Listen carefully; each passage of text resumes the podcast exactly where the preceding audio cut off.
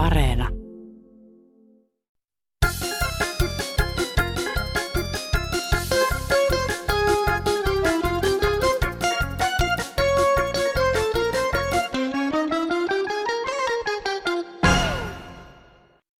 Niin kyllähän se näin on, että, että kun suu aukeaa, niin elämä alkaa.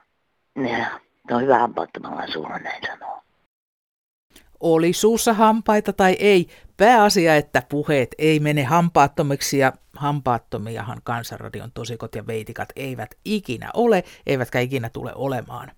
Mukavaa, ilmeisen helteistä sunnuntaita Kansanradiosta toivottelee Airi Saastamoinen.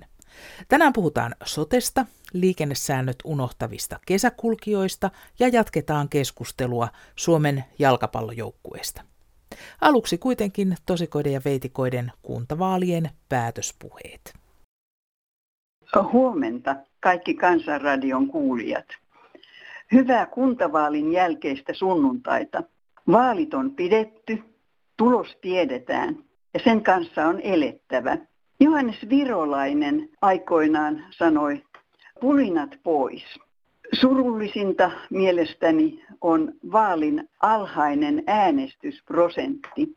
Lähes joka toinen, lähes 45 prosenttia jätti äänioikeutensa käyttämättä. Pakko pohdiskella, mistä se kertoo. Ovatko ihmiset kyllästyneet tietoihin poliitikkojen rikostuomioista, rikosepäilyistä, huonosta käytöksistä ja ylimielisyydestä? Kuitenkin suurin osa poliitikoistakin on ihan niin kuin kaikista ihmisistä sopuisia, rauhallisia, kunnon kansalaisia, joten ei anneta ikävien uutisten masentaa, vaan yritetään seuraavissa vaaleissa löytää äänemme arvoisat rehdit poliitikot. Heitäkin on. Vaaleihin liitetty vanha hokema, yleinen, yhtäläinen, salainen ja suhteellinen, on aina yhtä puhutteleva. Meillä kaikilla on samanarvoinen yksi ääni. Saamme äänestää ketä haluamme, eikä meidän tarvitse tilittää sitä kenellekään. Ja hyvä on myös, ettei äänestys ole pakko, vaan oikeus. Joku ajattelee, että eihän yksi ääni paljon paina, mutta yksistä äänistä ne miljoonat äänet kertyvät jo kokoomuksen se hehkuttaa, kuinka me oltiin nyt suuria vaalivoittajia, että Suomen kansa on antanut kokoomukselle nyt valtavan tuen. 50 prosenttia oli äänestysprosentti vähän yli puolet Suomen kansasta ja jätti äänestämättä ja se on sitä rupusakkia esimerkiksi nyt kun nämä sote-palvelut kunnissa ruvetaan, että niitä kokoomus lähtee tuomaan niitä niin yksityisiä palveluja, niin ei tämä rupusakilla on varaa niihin mennä, ne on kalliita vielä, eikä ne pääse. ne itkee ja soittelee tänne kansanradioon, että kun ei pääse hoitoon eikä mihinkään ei, ei tällaisella, tämä mitään demokratiaa. 50 prosenttia kansasta äänestä, porvarit äänestää kyllä aina. Se on selvää, että ne, ne pitää ja panee vielä lapsensakin vielä äänestämään. Ja sitten nämä onnettomat, niin ne jättää äänestämättä ja sitten sen jälkeenpäin sitten noidutaan, että kun ei, ei palveluja ja kun ei ole varaa mennä lääkäriin. Ei muuta. Kiitos.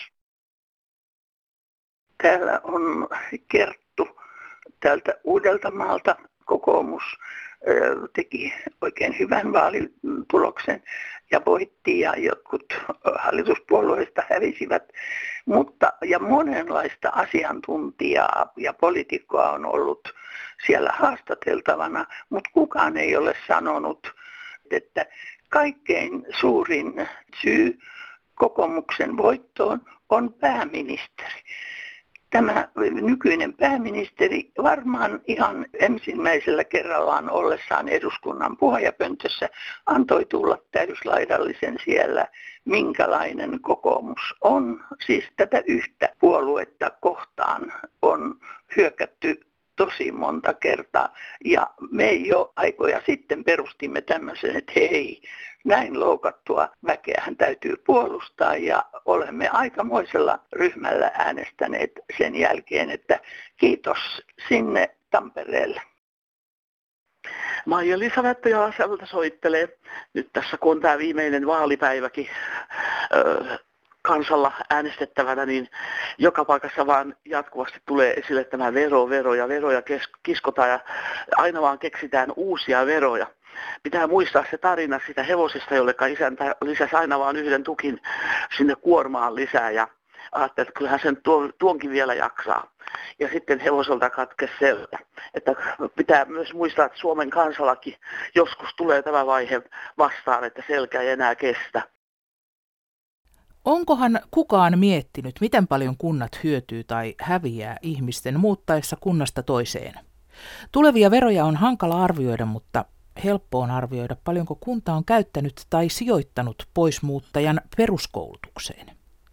Tilastokeskuksen tilastojen mukaan suurin muuttava ikäryhmä on juuri koulusta valmistuneet, eli silloin kun korkeakouluun muuton väliaikainen osoite muuttuu vakituiseksi. Jos oletetaan, että muuttaja olisi vastavalmistuneita ja kaivellaan vain peruskoulutuksen kustannuksien osalta tilastoja, saadaan selville, että 2008-2018 noin 80 prosenttia kunnista oli muuttotappiollisia ja näiden vuosien muuttajien peruskoulutus maksoi lähes 8 miljardia euroa kuntien veronmaksajille. Vuonna 2019 17 prosenttia kunnista oli muuttovoitollisia, saaden lähes 1,3 miljardin euron peruskoulusijoituksen muilta kunnilta.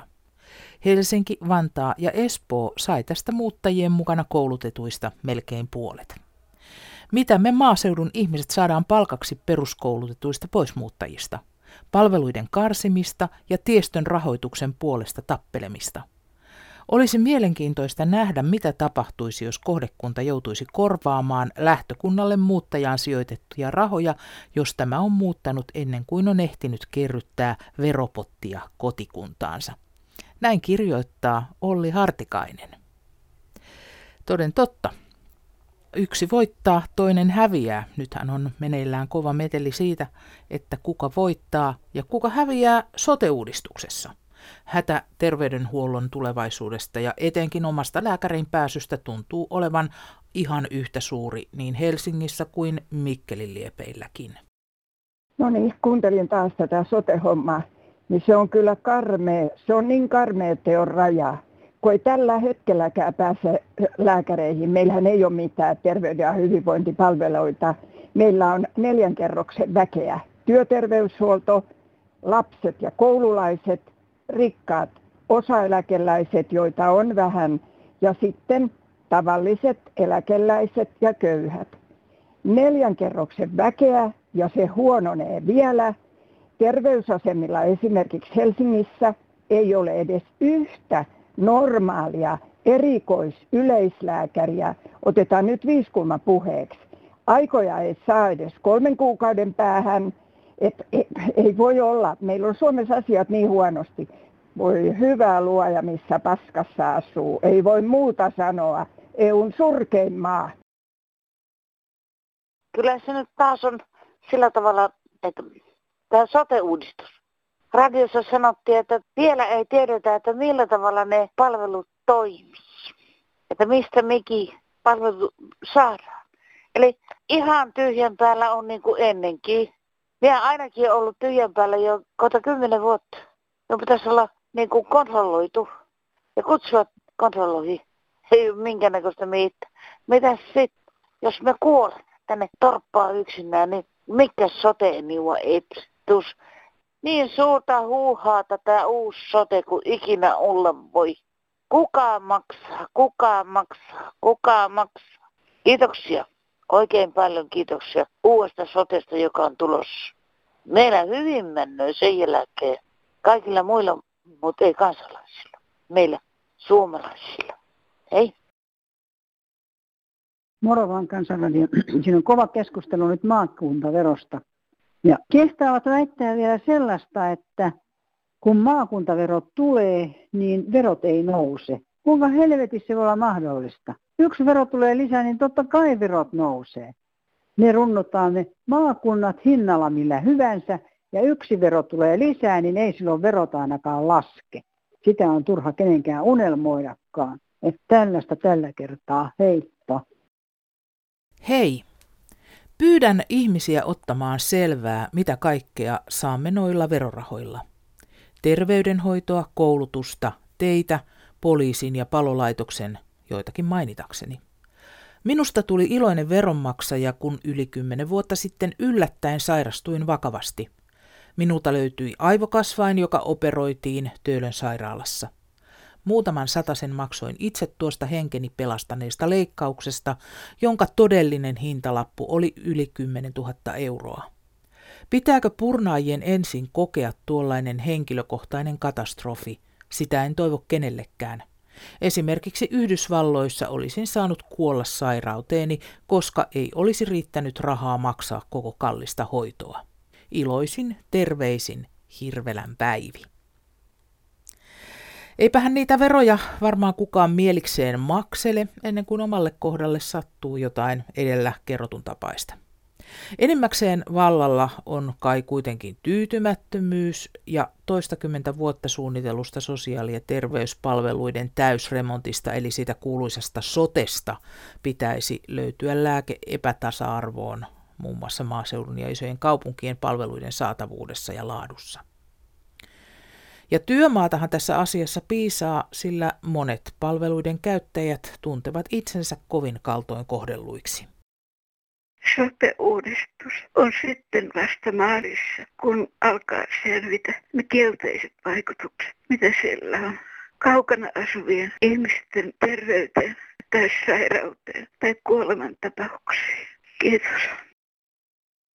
No Hitla Maikku. Kävin yksityisvastaanotolla ja minulla aikaa varattu 20 minuuttia ja mulla on ihovaivoja. Ja kun kerroin lääkärille, että joo, että mulla on tämmöisiä iho-ongelmia ja kerroin myös, kuinka vaikea oli tavoittaa näitä. Verkkosivulla tähän oli ainoa lääkäri, jonka oli saanut tähän, että joo, että siinä on kyllä jotakin häikkää oltu.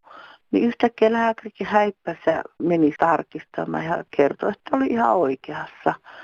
Mutta miten hän voi käyttää sitä kallista aikaa siihen tarkistamaan, että ne tiedot, mikä terveystalolla on, niin siis jotakin aivan kummallista. Jos mun 20 minuuttia on varattu, niin se on yksistään varattu minulle. Tieto, kun sitä paitsi on yksi ainoa lääkäri, mikä terveystalo talo pystyy tarjoamaan Rovaniemellä. Joo, siitä matalasta koulutustasosta itselle tehtiin aikanaan tämmöinen hermopinne leikkaus käteen ja tuota, se oli ihan hirveä tilanne sen jälkeen. Sieltä sitten toinen lääkäri leikkasi vielä uudestaan, no ei löydy mitään. No kolmas sitten löysi vian, oli mennyt hermosäikeitä poikki. Ja hän yritti sitten korjata hermosiirteellä sitä, mutta sanoi, kun on vuosi mennyt aikaa tässä, niin tästä nyt tuota ei ole varma mitä tästä tulee ja eihän se korjautunut ja ikuinen kipu jäi. Eli kolmoishermosärky. Onko se niin, että jos on alhainen koulutustaso, niin voidaan tehdä vähän huonommin aina nämä leikkaushommat? Vain kummassa päässä on vika? Kiitos.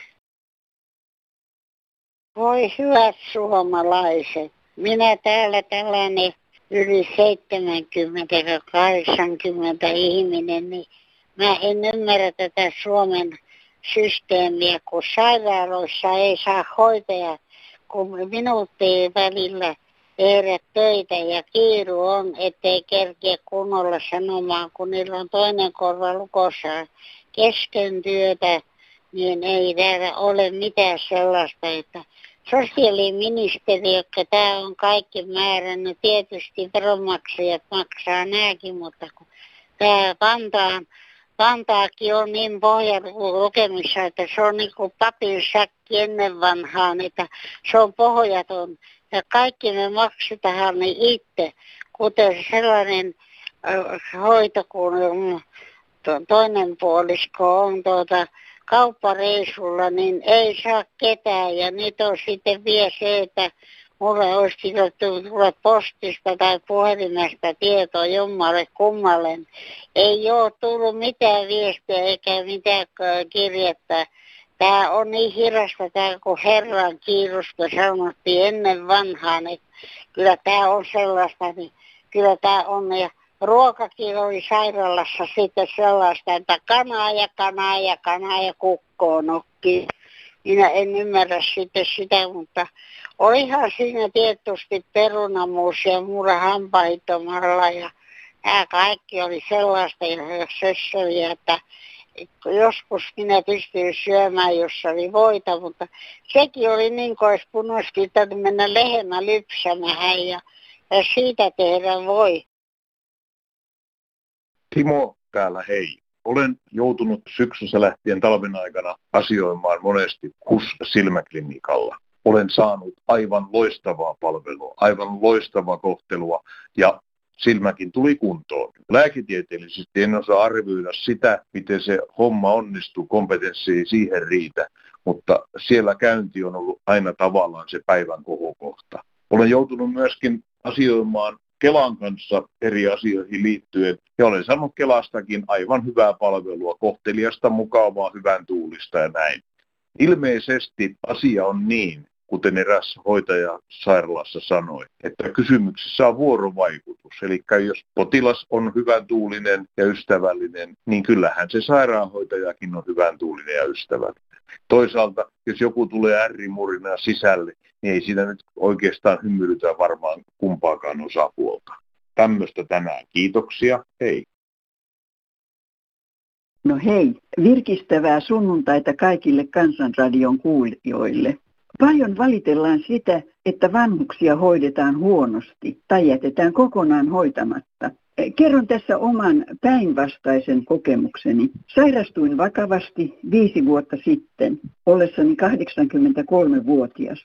Omaiseni huomasivat tilanteen, tilasivat ambulanssin ja minut vietiin päivystykseen, josta minut toimitettiin Töölön sairaalaan tarpeellisia toimenpiteitä varten. Näin minulle on kerrottu. Itselläni ei ole mitään mielikuvaa tapahtumista. Samana vuotena, vuonna 2016, minulle tehtiin selkäleikkaus, josta oli sovittu ennen sairastumistani.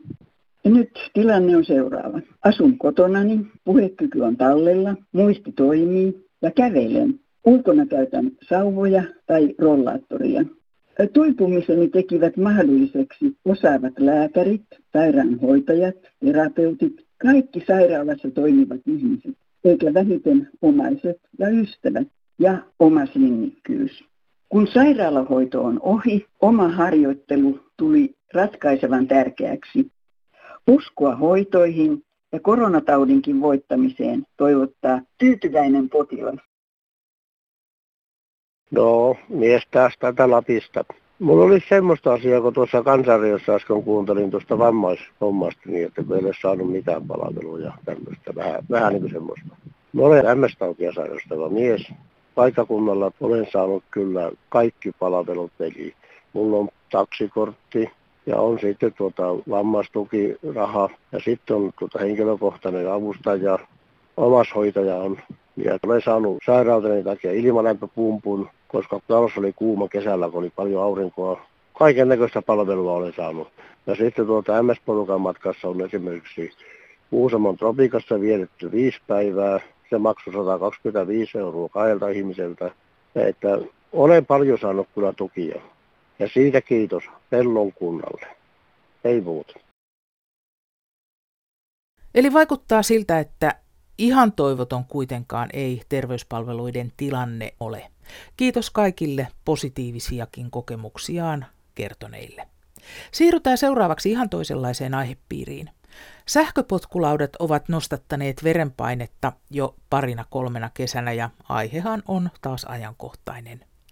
Liikennesääntöjen mukaan sähköpotkulautailijoita koskevat ihan samat säädökset kuin pyöräilijöitä, eli jalkakäytävällä ajo ei ole sallittua. Todellisuudessa säännöt eivät kuitenkaan tunnu lautailijoiden eikä muidenkaan kulkijoiden mielissä pysyvän. No täältä Pohjois-Karjalasta terveisiä yliopistokaupungista Joensuusta, eli täällä on liikenne kuin Lontoossa. Eli on sähköpotkulautoja, mitkä nuoret ajaa vierekkäin. Sitten on kilpapyöräilijöitä, kaksi, kolme vierekkäin ajelemassa 100 kilometriä tunnissa. Ja kun pyörän nopeuduksi on laissa laitettu 40 kilometriä tunnissa, niin ajetaanpa nopeammin. Siinä seassa menee rullasukset sauvoinen, siinä menee tota, rullaluistimet sauvoineen ja sitten menee tota, pitkässä fleksissä, kahdeksan metrin fleksissä koirat myös pyörällä kuljetettuna niin, että koira on kahdeksan metriä juoksee edellä ja omistaja pitää toisella kädellään kiinni ajaessaan pyörällä. Kuinka sitten vanhat mummot, niin kuin minä, liikenteessä yrittää mennä mummopyörällään hitaasti. Ja sitten on myöskin näitä lapsia, joilla ei ole koordinaatiokyky vielä hallussa, vanhempineen pyörillä ajelevat ihan miten sattuu. Ja tässä seassa pitäisi ajaa kaupunkiin, esikaupunkialueelta turvallisesti, vaikka sinulla on kypärä päässä ja on tota, niin hidas vauhti, niin kuinka ollakaan. Kaksi vuotta sitten Pokemonia etsivät neljä poikaa pyörillään, kääntyivät yhtäkkiä minua vastaan ja minä törmäsin heihin, lensin polvelleni asfalttiin. Siitä lähtien polveni ovat olleet kipeät, eli on diagnosoitu tota, epäkuntoinen jalka.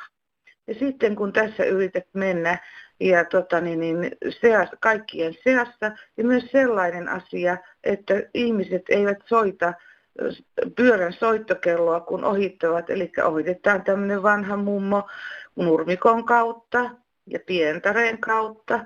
Ja sitten on VUn M, kun pyytää heitä soittamaan soittokelloa tai kysymään kovalla äänellä, kuinka sinä noin ohitat.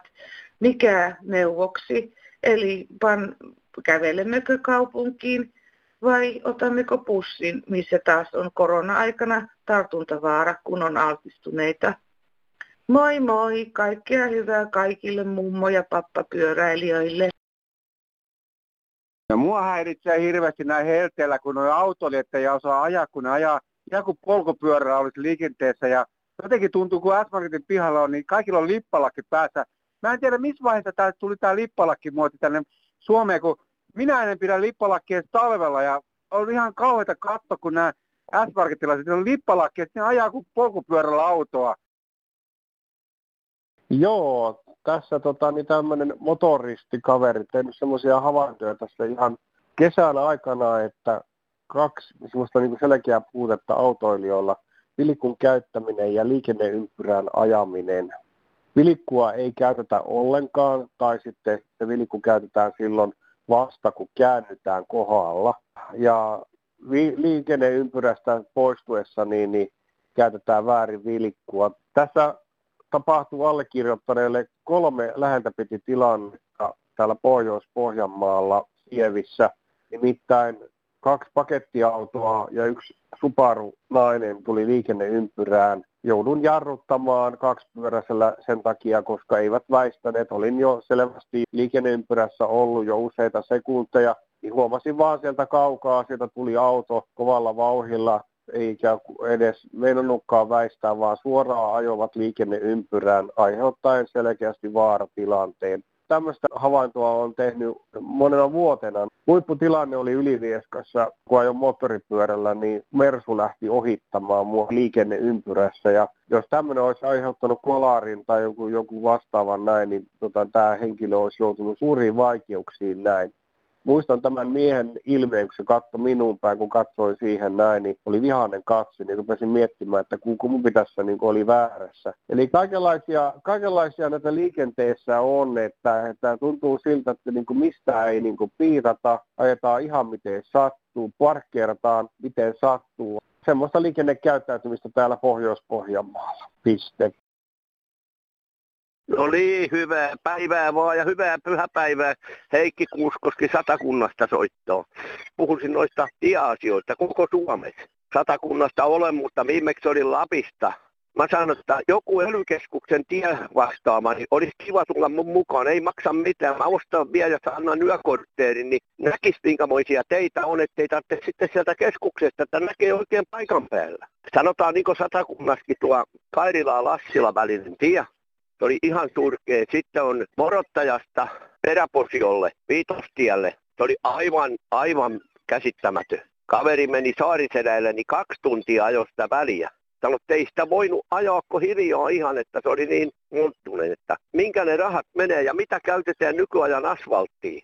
Minkä takia mullakin on kolmannet talvipyörät oli edes nyt, kun Vianorilla laitettiin. Oikeinpuoleinen pyörä, niin on ajanut reikiin, kerta kaikki on. Ja uutta asfalttia vedetään, että mi, mitä on muuttunut asfaltissa?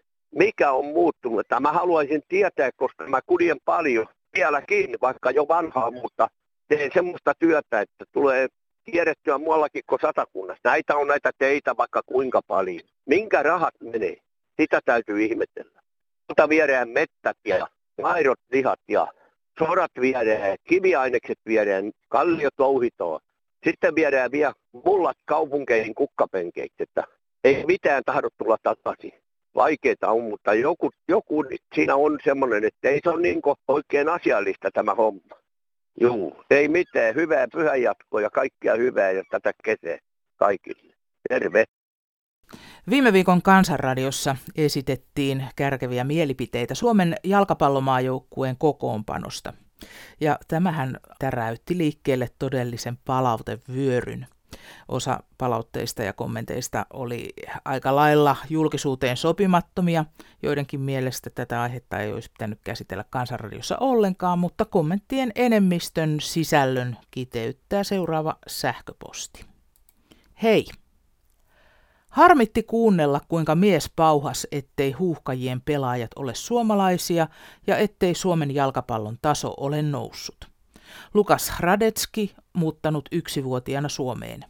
Nikolas Hämäläinen on syntynyt Miamissa ja Thomas Lam syntynyt Amsterdamissa. Kaikki muut Suomen pelaajat ovat syntyneet Suomessa, joten pelaajat ovat suomalaisia ja Suomen jalkapallon taso on noussut, koska nämä pelaajat ovat jalkapallooppinsa saaneet Suomessa. Tietämättömät ihmiset kommentoivat aika paljon mediassa ja vetävät veteraanitkin mukaan argumentteihinsa – Olihan meillä toisessa maailmansodassa myös ulkomaanapuja Saksasta, Ruotsista ja Virosta ainakin, minkä nämä tietämättömät tyystin unohtavat meuhatessaan, ettei veteraanit maatamme tämän takia puolustaneet. Terveisin vähemmän rasistinen raumalainen. No Haari täällä tervehdys. Tämän mies, joka oli huolissaan siitä, kun on niin paljon ulkomaalaisia pelaajia, Suomen joukkueessa, mutta onhan Litteelle Litmanenkin pelannut Hollannissa ajaksissa. Sitten kaikki lätkäpelaajat on pelannut aina Hollassa, USAssa ja Kanadassa, jolloin se on ihan tasan menee koko paketti. Täällä on ulkomaalaisia pelaajia siinä, missä ulkomailla on suomalaisia pelaajia. Että terveisiä vaan opiskelkoot siihen, että niin sanottu suomalainen aineisto on aina heikentynyt vuosien mittaan urheilussa se on ihan tosiaan. Se johtuu vain treenaamisen puutteista. Terveisiä Harri Kuntsi, huippuurheilija. Oikea määrä työtä rikastuttaa henkisesti ja luo taloudellisen turvan. Toimettomuus tappaa fyysisesti ja henkisesti. Luodaan ympärillemme yhteisesti hyvää oloa ja iloista ilmapiiriä. Näin saavutamme oikeat ja onnellisemmat elämämme olosuhteet. Tulee myötätuulta, vastatuulta, sataa ja paistaa. Kaikkiahan näitä tarvitaan, että tasapaino säilyy. Eli nyt mennäänpä tähän elämän vaakakuppiin. Ja tietysti elämän vaakakupin on hyvä olla tasapainossa. Mutta eihän se aina ole. Silti meidän tulee sinnitellä ja oikaista vääryydet ja palkita rehellisyys. Tsemppiä kaikille ja oikeamielisiä ajatuksia. Heippa! Kansanradion tämän viikon puheen aiheet olivat tässä.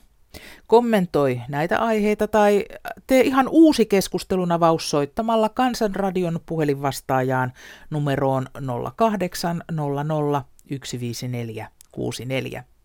Kansanradion tavoitat myös WhatsAppin kautta ja silloin numero on 044 55 154 64. Sähköposti Kansanradio löytää perille osoitteella kansan.radio.yle.fi ja kirjepostin osoite on Kansanradio PL 79 00024 Yleisradio. Viikon päästä juhlitaan juhannusta ja silloin Kansanradiossa irrotellaan hulvattoman juhannusspesiaalin merkeissä.